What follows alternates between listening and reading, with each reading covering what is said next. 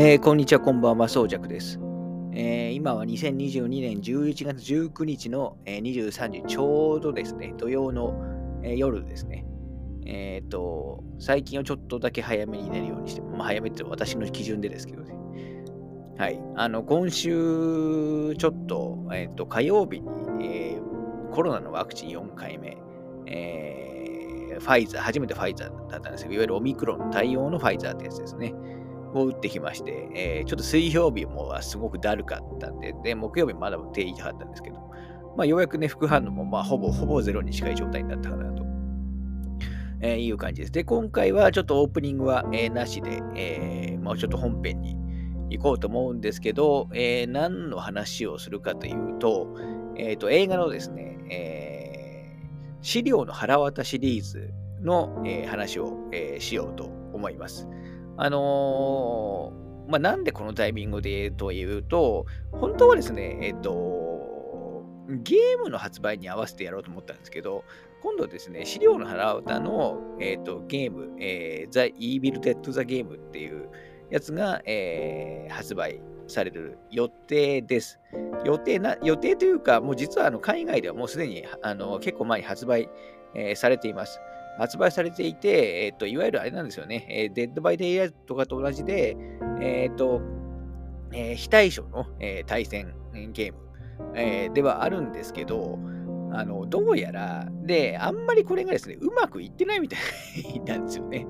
で、本当は有料のゲームだったんですけど、確かですね、つい最近無料になっちゃったんですよね。あの基本無料になったんですよ。で、日本でも、あの、今今後発売予定だったんですけど、あの、いわゆるパッケージ版とかも発売される予定で予約とかも受け付けていたんですけど、あの、まあ、多分その影響かもしれないですけど、だと思うんですけど、延期になっちゃったんですよね。無無期。まあ、ちょっとまだ未定っていう感じで。あの、いかんせんもう、あの、海外版が無料で配信されてしまってるので、まあ、もしかしたらちょっと日本向けのあのゲーム自体が、まあ、発売中止になってしまう可能性も、まあ、ちょっとね、ゼロではないかなという気はします。まあ、多分せっかく、多分おそらくローカライズの作業とかも、あの、されてるんだと思うんですけど、まあ、ちょっとそこが心配で、ちょっと日本でのそのゲームの展開はどうなるか、えわかんないんです。ですけど、本当はねそ、それ、その時にでも話そうかなと思ったんですけど、あの、ちょっとね、気が向いたので、というのと、えっ、と、ちょうどですね、今月、えっ、と、Amazon さんの方で、Amazon ビデオの方で、1作目、資料の払うたの1作目が、えっ、と、100円レンタルのあの期間に入っていたので、まあ、だったら今日、今月中に話しとこうと,、えーというところで、えーちょっとお話をしようかなというのが、あの、きっかけですね。で、まあ、それも、それに加えても、私が、あのーまあ、気が向いて、えー見たといういう、えーところも、あのーあるという感じですね。はい。で、えっ、と、一応ですね、資料の腹渡シリーズ、えーちょっと本当に簡単にシリーズの解説をすると、あのーまあ、初期のね、さまあ、3部作っていう表現は変なんですけど、えっ、と、いわゆるサム・ライミ監督が、えー監督している、あのーまあ、80年代、90年代にと撮られた、えっ、と、 one, two, three っていうのがあって、まあ、これは基本、あのまあ、えっ、と、一応3、まあ、後で詳しい話はするんですけど、あの、これが一応、あのまあ、3部作という、まあ、一応、これ、ちょっとシリーズ間のつながりの説明がすごく難しいんですけど、まあ、一応これ、まあ、連続ものとしてもいいと思います。で、えっ、と、映画はですね、今まで4本作られていて、これに、この3本に加えて、えっ、と、何年だったかだったかな、えっ、と、2013年とか、ちょっと、えっ、と、時期ずれたら申し訳ないんですけど、えー2013年に、えっ、と、リメイク版、いわゆる初代のリメイク版が、えっ、と、制作されています。これは、あの、ライミ監督ではない、えっ、と、フェディアル・バレスクさんの、えーまあ、デビュー、監督デビュー作ではあるんですけど、で、今回に関しては、この4映画4作目の、えっ、と、この2013年の資料の腹歌のリメイク版については、えっ、と、お話はしません。対象外とします。はい。で、それとは別に、えっ、と、テレビドラマシリーズも実はあるんですよね。えっ、と、資料の腹歌リターンズっていうやつで、これは先ほど言った、サムライミ監督が撮った、えー、と映画の3本の、まあ、正確に言うと3本のうち2の一応続きではあるんですけど、続きを描いた、いわゆるテレビドラマシリーズ、えーになります。で、これがですね、3えっ、と、2010何年だ？多分4年とか5年頃から、えー、と3年間、えーと、続いた作品で、えー、確か 1, 1話30分ぐらいで10話かける3シーズンみたいな感じで、えー、存在してます。これはもともとあの Hulu で日本はおそらく配信されていて、で今だと Netflix で、えー、見れるという状態になっているはずです。なんですけど、私ちょっとこれ見てないんですね。ちょっと見たいんですけど、やっぱりドラマシーズンってこともあって、え、ー、と時間がちょっとタイミングが合わなくてまだ見れてないですよ。なので、今回、まあ、この話はしないです。あの、まあ、いずれちょっとね、今回、ちょっと3部作改めて、これも見たくなってきたんで、ちょっと見たいなとは思ってるんですけど、あの、まあ、この3部作に、初期の3部作に、まあ、関連するドラマシリーズが、えー、もう、えー、結構最近、最近ってことか最近、ちょっと前にね、作られたと,、えー、と思っていただければいいかなと思います。なんですけど、今回お話しするのは、えー、最初の3本です。はい。というちょっと前提話すのにちょっと、ちょっと時間を 要してしまいましたけど、あのー、ちょっとここからね、えっ、ー、と、話をしていきたいと思います。ちょっと一回切りますね。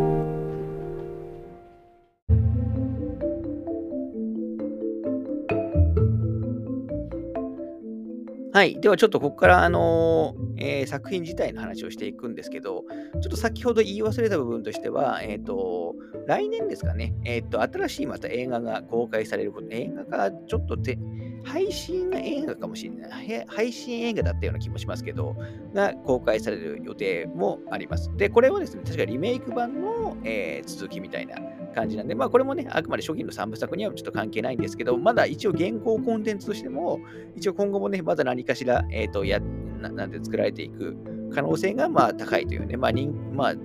まあ、人気シリーズと言っていいんじゃないかなと思います。はい。でですね、えっ、ー、と、これ、えー、さっきちょっとゲームの話をする際に、えー、ちょっと言いましたけど、あの、現代、えー、放題はね、えー、資料の腹腹渡ってタイトルですけど、現代は The Evil Dead っていうタイトルなんですね。あのまあ、要するに、えっ、と、悪の、なんなんですか、悪霊みたいな、悪霊とか資料みたいなイメージでいいのかなと思うんですけど、あの直訳したら。なんですけど、まあ、放題がですね、資料の腹腹渡なんですよ。まあ、腹渡を、まあ、ちょっと無理やりつけてるんですね。で、おそらくですけど、この資料の腹渡っていうタイトル、まあ、まあ、ある意味すごくあのインパクトのあるタイトル、えー、だと思いますし、あのー、多分このタイトル、えっ、ー、と、すごく有名だと思うんですよね。あの、別にこれ、えっ、と、映画全然見なかったり、えかつ実際この作品を見たことがない人でも、おそらくタイトルはどこかでどこかしらではまず聞いたことが、えーと、あるタイトルなんじゃないかなと思います。なんですけど、もういかんせん、えーと、1作目に至っては、えー、81年、1981年でもだいぶ古い40年前以上前ですよね。もうだから40年以上前ですし、あのー、まあ、そんなにその簡単に、えーと、気軽にね、見れるような環境が、えー、とあるわけでもないですし、あと何よりそのホラー映画、当然苦手な方、あの、もう、えー、と多いと思うので、あの実際見たっていう人あの人になると、多分一気に減ってしまうと思うんですよ。有名タイトルだけど、あのー、有名タイトルだし、まあ、もちろん、あのー、ホラー好きとか映画好きな人だったら、まあ、まあ、だいぶ見てんじゃないかなと思思ってるんですけど、とはいえ実際やっぱり見た人っていうところだと、やっぱタイトルの知名度に比べて、まあだいぶ低いタイトルなんじゃないかなと、えー、思います。えー、なんですけど、まずちょっとはっきり最初に、えー、と言っておきたいのが、あのこのタイトルがですね、ちょっと怖すぎるんですよね。まあなんかあのー、えー、腹渡っていうのは、なんか内臓がビシャッみたいなね、出てきたり。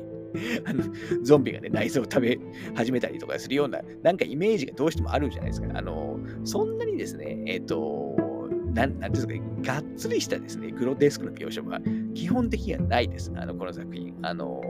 え、ー、と、結構ですね、気軽に見れる、えー、ホラーだと思います。で、もっと言うと、あの、比較的ホラー色が強いのは、え、ー、と、1作目だけなんですよね。で、2作目はちょっともう、あの、コメディ寄りというか、あの、えー、まあ、後でね、え、ー、と、順を追ってまたあの話すんですけど、2作目ちょっとコメディ寄りになりますし、もう3作目に至っては、あの、まあ、3作目は実はですね、あの、え、ー、と、現代が、あのまあ、いや、その3作目は3作目の時話しますけど、3作目の、えー、に関してはもうほぼもう98%か9%もコメディで、もうホラー要素なんてもう,、ま、もう全くないんですよ。あのー、もうあの笑ってしまうという お笑い番組とか、まあ、それこそ昔のなんかドリフのコントとかを見るような感じで見れるようなぐらいに、本当気軽に見れる、えー、作品なので、本当タイトルで、まあこれ損もしてるし、えっ、ー、と、まあ得もしてるって言うんですかね。いう作品じゃないかなと思います。なので、ちょっと怖そうだな、ちょっとめちゃくちゃ黒そうだなって、えー、と思って、えー、と避けてる方って絶対いらっしゃると思うんですけど、あのーだいぶライトだと思っていただければいいかなと思います。もちろん全く、えっ、ー、と、そういうなん、なんですかね、グロテスク描写がないかというと、一一応スプラッター要素もある映画ではあるんで、当然あります。特にやっぱ一作目、あの、一作目は多少その、えっ、ー、と、ホラー色が強いので、えー、例えばね、まあ、あの、手とかちょん切れたり、えー、っと、あの、体がね、飛び散ったりとか、部位が飛び散ったりとかするんですけど、あの、別にそそんなにきついやつではないです。あの、私も別に得意な方、正直言うと得意な方じゃないですけど、そんな私が見ても、あの、全然、むしろどっちかというと、この81年の技術で、ここまでやってすげえ、すげえなっていう方に、えっ、ー、と、関心の方にね、えっ、ー、と、気持ちが多分いくんじゃないかなと、えっと、思うような内容ですね。ちょっとここだけは先に、えー、と言っておきたかったので、え、ちょっとお話しした感じですね。なので、ちょっと放題はだいぶちょっと、あの、ダークというか、えー、ちょっとグロテスクなイメージ、えー、に受け取る方が多いと思うんですけど、実際はそんなにやばい映画ではない。特に私、今回特に私が推したいのは、実は3作目なんですね。えー、3作目に関しては、もうすごく画期的なあの映画、あのそれこそね、今の、あのまた後で話しますけど、あのまあ、最近異世界転生ものとか流行ってると思うんですけど、まあ、ある意味その、まあ、元祖の一つみたいなね、えー、と映画だと,、えー、と思ってるので、あのそこまでね、えっ、ー、とでできればぜひ見てほしいなと,、えー、という、えー、作品になってるという感じですね。はい。ということで、えっ、ー、と、ちょっと、あの、順を追って、えっ、ー、と、話したいと思います。で、えっ、ー、と、ここの資料の腹渡シリーズ、えーえー、3作とも、あのまあ、今回ね、えー、その最初の3作の話をしますけど、この3作に関しては、全作品、とサム・ライミさんがあの監督を、えー、されてますね。脚本も多分全部だったような、えー、気がしますけど、まあ、ちょっと複数名入ったりもしますけど、基本、メインの脚本はどあの3作ともサム・ライミさんですし、監督はね、全部サム・ライミさんっていう感じです。あの結構そのシリーズもの、まあ、特にホラーなんかだと、あの1作目、1作ごとにね、監督変わっちゃったりもあのするとは思うんですけど、あのこのシリーズは、そこはちゃんと徹底をしてしていて、まあ素晴らしいところじゃないかなと,、えー、と思いますね。はい、ちなみに1作目はですね、1981年です。で、2作目が、えー、1987年、つまり6年後ですね。で、えー、3作目が1993年。で、また6年後なんですよ。あの、なんで6年ごとに、えーと、最初の3作は、えー、作られているという感じで。なんですけど、一応、あのー、一応、直後の話 っていう感じではあるんですよね。 one, two, three とも。はい。というね、えー、ような、えー、ちょっと前提をお話をしました。で、えーと、今見るためにはどうするかも、ちょっとやっぱ先に話してた方がいいと思うんで、えー、ちょっと話しておきますと、まず1作目、えっ、ー、と、えー、資料の花まあ、要するに The Evil、えっ、ー、と、原題は The Evil Evil Dead ですね。あ、 The Evil Dead ですね。で、これに関しては、あの今現在だと、えー、Unext さんは見放題。で、Amazon の、Amazon ビデオでは、あのまあ、最初のね、序盤に言いましたけど、あの、レンタル配信で見れるような感じです。で、今月はあの100円になってました。一応確認もしましたけど、あの、おそらく通常月だと400円ぐらい、えー、なのかなと思います。で、あのブルーレイも、あの廉価版的なやつが出ていて、あの、多分2000円ぐらい、今、私は持ってますけど、多分2000円ぐらいで今も買えるんじゃないかな、新品買えるんじゃないかなと、えー、と思います。で、2。えー、2も、えー、っと、2のページ、ちょっと見よう。で、2も確か同じで、2も、えー、っとほぼ同じで、えー、っと、そうですね、えー、っと、Unext で、えー、見放題。で、Amazon さんは、えー、とレンタルが、えー、とあるっていう感じですね。レンタル今ちなみに、えー、と高画質部分は440円ですね。あの、多分字幕版だけだと思います。はい。で、まあ、ちょっと厄介なのがですね、えっと、3作目ですね。私が今日特に押したい3作目。資料のハラード3。まあ、あのー、これ、現代はアーミー・オブ・ダークネスっていう、全然もうタイトル違うんですけど、あのー、で、放題も実はキャプテン・スーパーマーケットってタイトルなんですね。あのまあ、この辺りの話は後でしますけど。で、キャプテン・スーパーマーケット資料のハラード3みたいな、あのー、まあ、無理やりなちょっとね、邦題なんですけど。で、これに関しては、ちょっとですね、配信が一切ないんですよ。あのー、なので、基本的にはソフトを買うしかないという感じですね。で、ソフトも一時期はすごく手に入りづらかったんですけど、今はですね、2000円ぐらいで、えーと、ブルーレイがあの買える、えー、状態です。なのでで、できればその one, two 見て、これちょっと3も見たい。特に私がおすすめしたのは特に3なんで、あのー、 one, two 見て面白いと思ったら、まあ、あの、2000円ぐらいで新品買えますから、あの、ブルーレイ見てもらう、いただくのもいいんじゃないかなと思います。あの、なんでこれ配信があったりなかったりするかっていうと、あの、 one, three とも、あの、いわゆる円盤っていうか、日本での権利元が違うんですよね。えー、で、3は、あの、キングレコードさんが、えー、と持ってるはずなんですけど、まあ、実際今、手元に円盤ありますけど、キングレコードさんが持ってるはずキングレコードさんって持ってる、権利持ってるやつって、基本あんまり、えー、と配信されないんですよ。例えば、あのホ、ラー映画だとハロウィンですね。ハロウィンシリーズの、えー、と1作目とかって、あのー、多分今どこにも配信されてないですよね。あのもったいないことに。あれから全てが始まるんで、あれがないとね、ちょっとすごいあれだな、微妙だなと思うんですけど、残念ながら、キングレコードさんのおそらく配信、えー、方針か何かで配信しない、してないんで、この、あと、死霊3もね、えー、死霊のはらわた3も、あの、おそらく今後し、まあ、いずれ配信される可能性はゼロじゃないと思いますけど、まあ、しばらくはあの配信される可能性は低いんじゃないかなと、えー、思います。まあ、そんな感じです、今の視聴環境。まあ、なんで、まあ、Amazon レンタ Amazon のレンタルか、まあ、 U-NEXT で、まあ、あの、 one, two はあの字幕版が、えー、と見れるという感じです。で、3は、えー、と今買うならば、あの、ブルーレイしかとかしかないんですけど、まあ、えっ、ー、と、ブルーレイ自体は、えっ、ー、と、まあ、廉価版2000円ぐらい、えー、2000円とかぐらい買える。まあ、ブルーレイに関しては、 one, two も、あの、そのぐらいの価格で今も買えるはずです。なので、まあ、比較的、あと、円盤は、あの、手に入りやすい、えー、状況にはなっているという感じですね。はい。というのをちょっと先に、えっ、ー、と、お話ししておきました。はい。ちょっとまた一回 切りますね。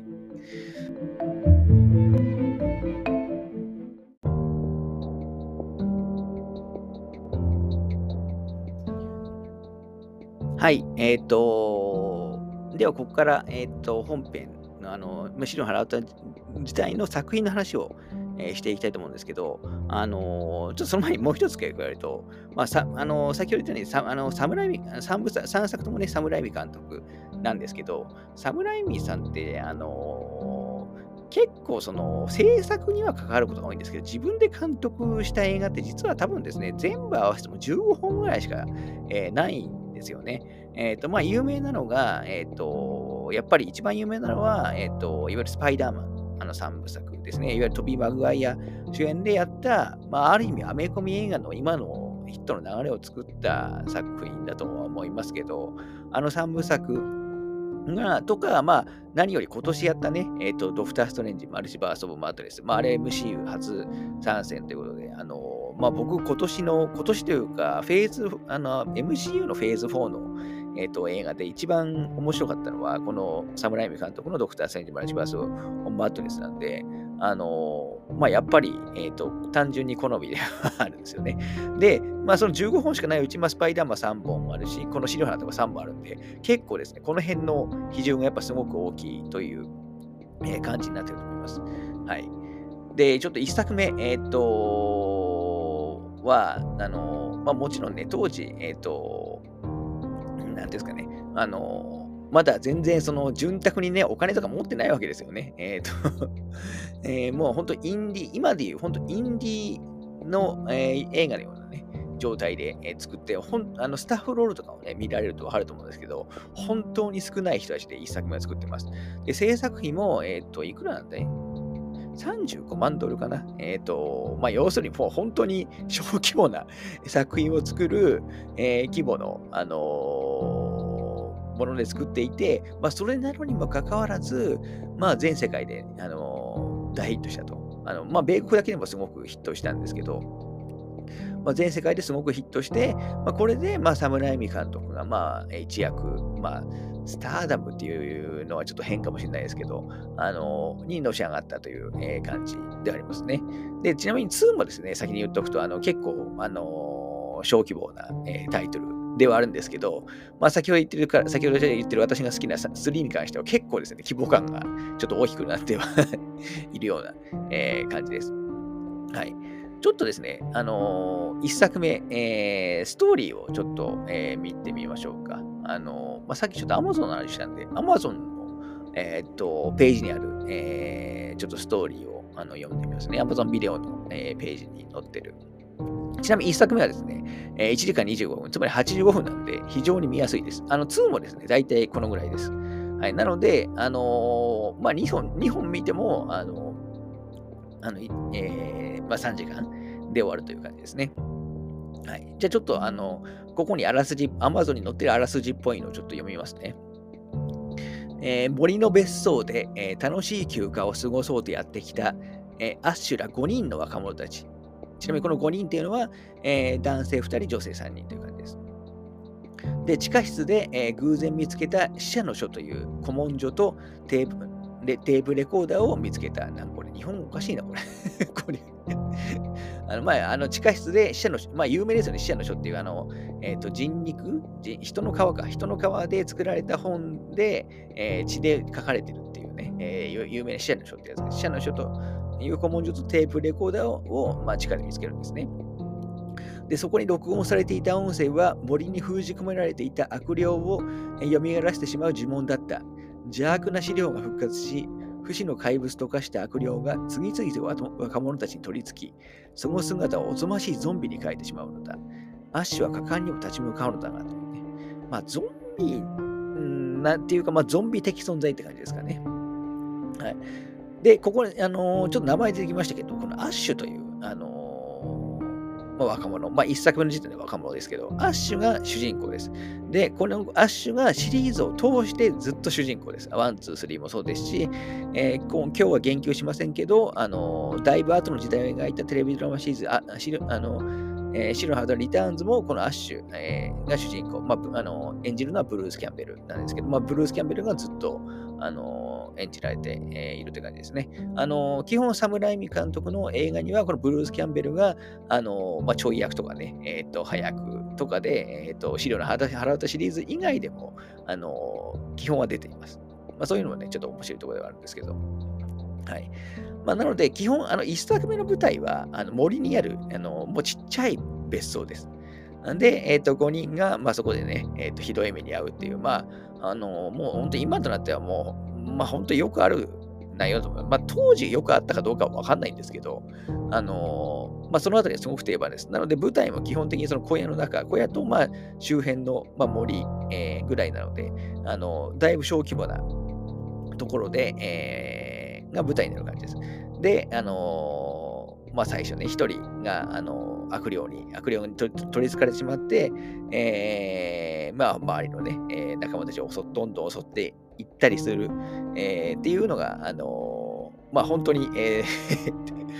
まあ今言うから見ると、本当、土定番のね、えー、内容になってます。はい、あんまりその誰がゾンビだみたいな、そういう駆け引きみたいなやつは基本的にはないと思っていいです。ものすごくシンプルです、あの話は。で、やっぱりその、低予算映画なんで、なですし、何よりまだ81年、今から40年前なんですよ。あのなので、まだ全然その CG とかなんて、まだ全然使われてない時代なので、まあ、それで何をで代わりにやってるかというと、まあ、やっぱまずメイクですよね。え、メイクとか、その小道具とかの、えっ、ー、と、まあ、実際作る、えー、っていうわけですけど、まあ、このあたりがですね、低予算と言いながらも、すごく、えー、クオリティはかなりすごいです。特にメイク技術なんかは、まあ、今見ても全然その、あの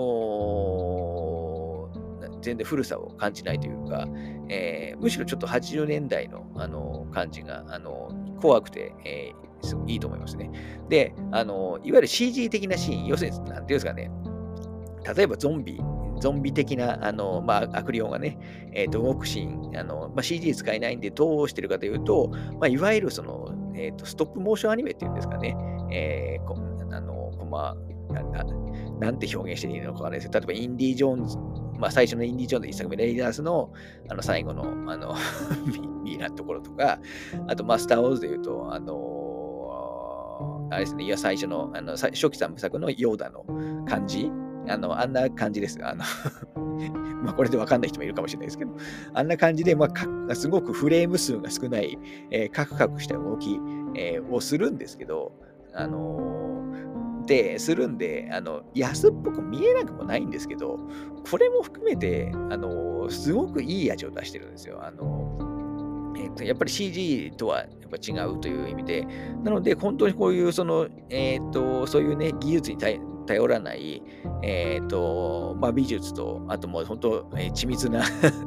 あの努力によって、えー、作られているいます。で、それが、あのー、まあ、もちろん、えっ、ー、と、えー、古くないとは言わないですけど、今見ても全然その、えっ、と、見応えがあるというあの内容に、えまあ、今回もね、見たんですけど、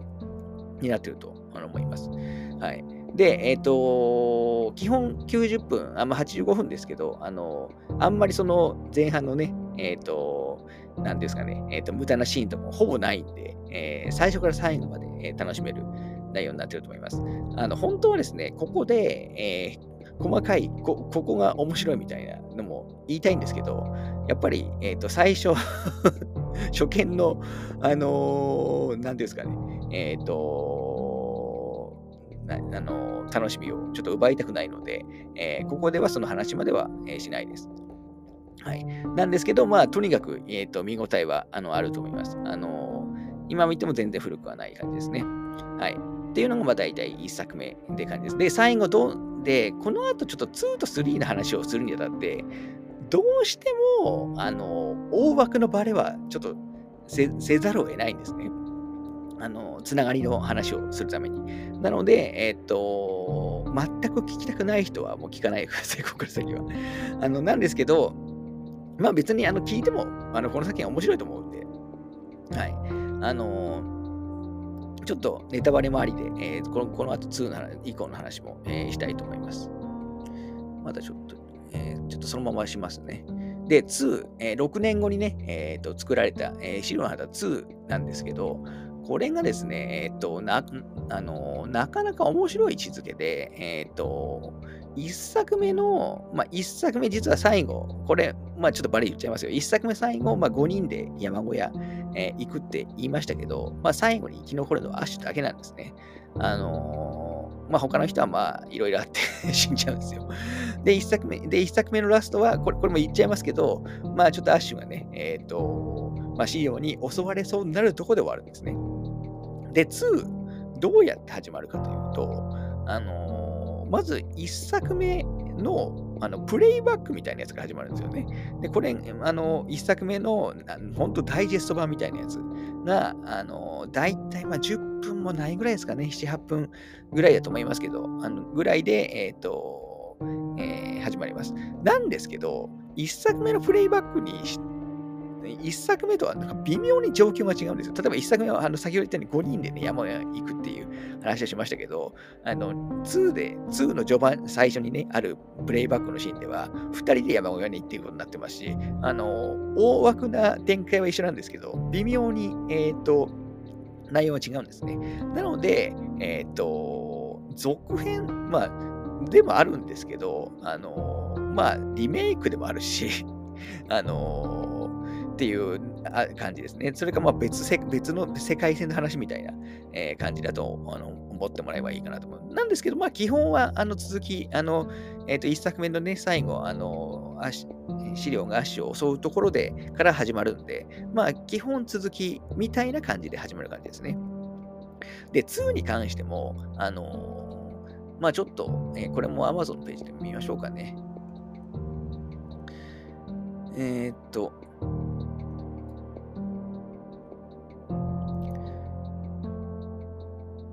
そうですね。一応2の Amazon のページのちょっとあらすじを読みますけど、えー、ガールフレンドのリンダと共にドライブ中に見つけた、えー、山荘に勝手に入り込んだアッシュは、そこで死者の書とテープレコーダーを発見する。まあ、これ1の、まあ、謎というところですね。で、アッシュが興味本位でテープレコーダーを再生したため、録音されていた森の悪霊を復活させる呪文が流れ、取り憑かれたリンダが資料と化してしまう。襲ってきたリンダの首を切断し、酸素の外に埋葬するアッシュ。その時っていうところで終わってますね。もうこれだけ聞くと、もうワンと何も全く一緒なんですよね。あの、なんでまあ、基本的には、あの、ワンの、えー、続きから始まります。ワンの続きから始まるんですけど、あの、2はですね、え、ー、と、基本やって、やることは、ほぼほぼ一緒です。あの、その山荘に、もう、要するにアッシュ1人取り残された山荘に、えーと、新たな来訪者がね、えー、来るんですよね。4人だったかな。えー、まあ、結局また5人になるんですけど、そううつまり。来て、まあ、そこでね、またあの資料からあの 襲われちゃうっていうねあの。特に前に進んでないですよね、1作目のところから。はい。なんですけど、あの、ちょっと冒頭の方でも言いましたけど、2はですね、とにかくあのコメディ要素、ギャグ要素がですね、もうだいぶ多くなってます。えー、まあこれ本当に細かいところはちょっと言えないんですけど、例えばその、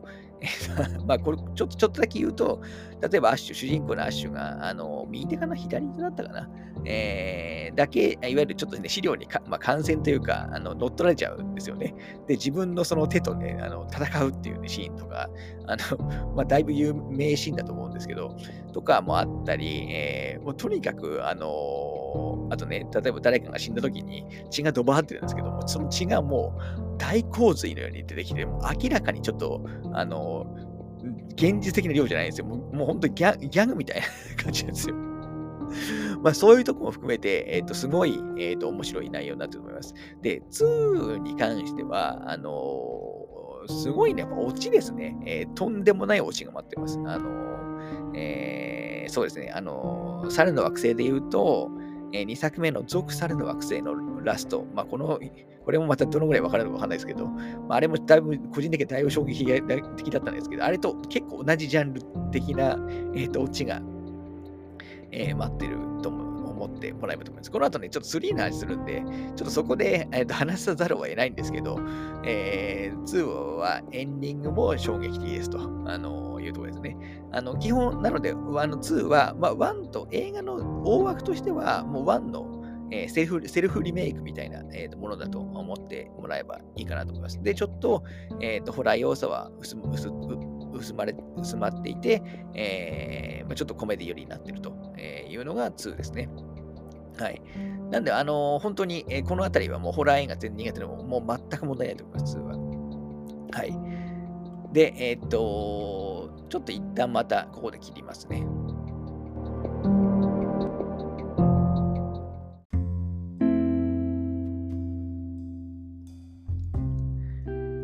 はい。では、ここから、えっ、ー、と、私の一番好きな3作目の、えーと、話を、え、したいと思います。あのー、2のネタバレも、あのラストのネタバレもしてしまいますので、えご了承ください。まあ、えっ、と、聞かない方がいいとは思いますけど、あのまあ、むしろ聞いてもらった方が興味は湧くかなと思いますね。見たくなるじゃないかなと,、えー、と思いますので、えー、まあ、そんなに、えーと、気にしなくても、個人的にはいいかなと,、えー、と思ってます。はい。で、このシリーズ第3弾なんですけど、あの1作目、2作目は、え、ー、と、原題が、えー、 The Evil、えー、 Dead なんですね。えー、 one, two。で、え、ー、と、邦題も、えー、死霊のはらわた one, two なんですけど、この3作目は実はですね、え、ー、と、違います。まあ、ちょっと途中でも言いましたけどね。で、3作目は、えっ、と、原題が Army of Darkness です。まあ、闇の軍隊みたいなもんですかね。えっ、ー、と、日本語で言うと。あのー、で、放題が、えっ、ー、と、キャプテンスーパーマーケットっていうね、えー、なんかもう、もう全然違うんですよね。あの、資料の腹歌3っていうのは、えっ、ー、と、ビデオとか、要するにその円盤とかで発売する際についてる、まあ、サブタイトルに近い、えー、まあ、こっちが前に来てる、えー、場合もあるんですけど、まあ、資料のハート3は、えっ、ー、と、まあ、サブタイトルに近いものだと、あの要するに3作目ということが分かるように、えー、つけてるだけで、えっ、ー、と、まあ、メインのタイトルはキャプテンスーパーマーケットっていうタイトルです。まあ、あの、もうこのタイトルだけと意味わかんないですけど、一応あの、このあ主人公のアッシュが、まあ、スーパーの店員なんで、多分このキャプテンスーパーマーケットっていうタイトルにしてるんだと思いますけど、もうこの辺も含めて、この放題のもう意味が 意味、意味はわかるんですけど、なんでこの放題にしたのかは、ちょちょっと正直個人的には理解できない感じですね。まあその辺、バカさ加減も好きなんですけど、はい。で、これどういう内容かというと、あの、もう1、2、まあ2はね、さっき言ったように1の、えっ、ー、と、ま、セルフリメイクみたいな話して言いましたけど、この3に関しては、あのもう全然、もう違う、えー、感じです。で、えっ、ー、と、一応今回も、えー、2の続きになります。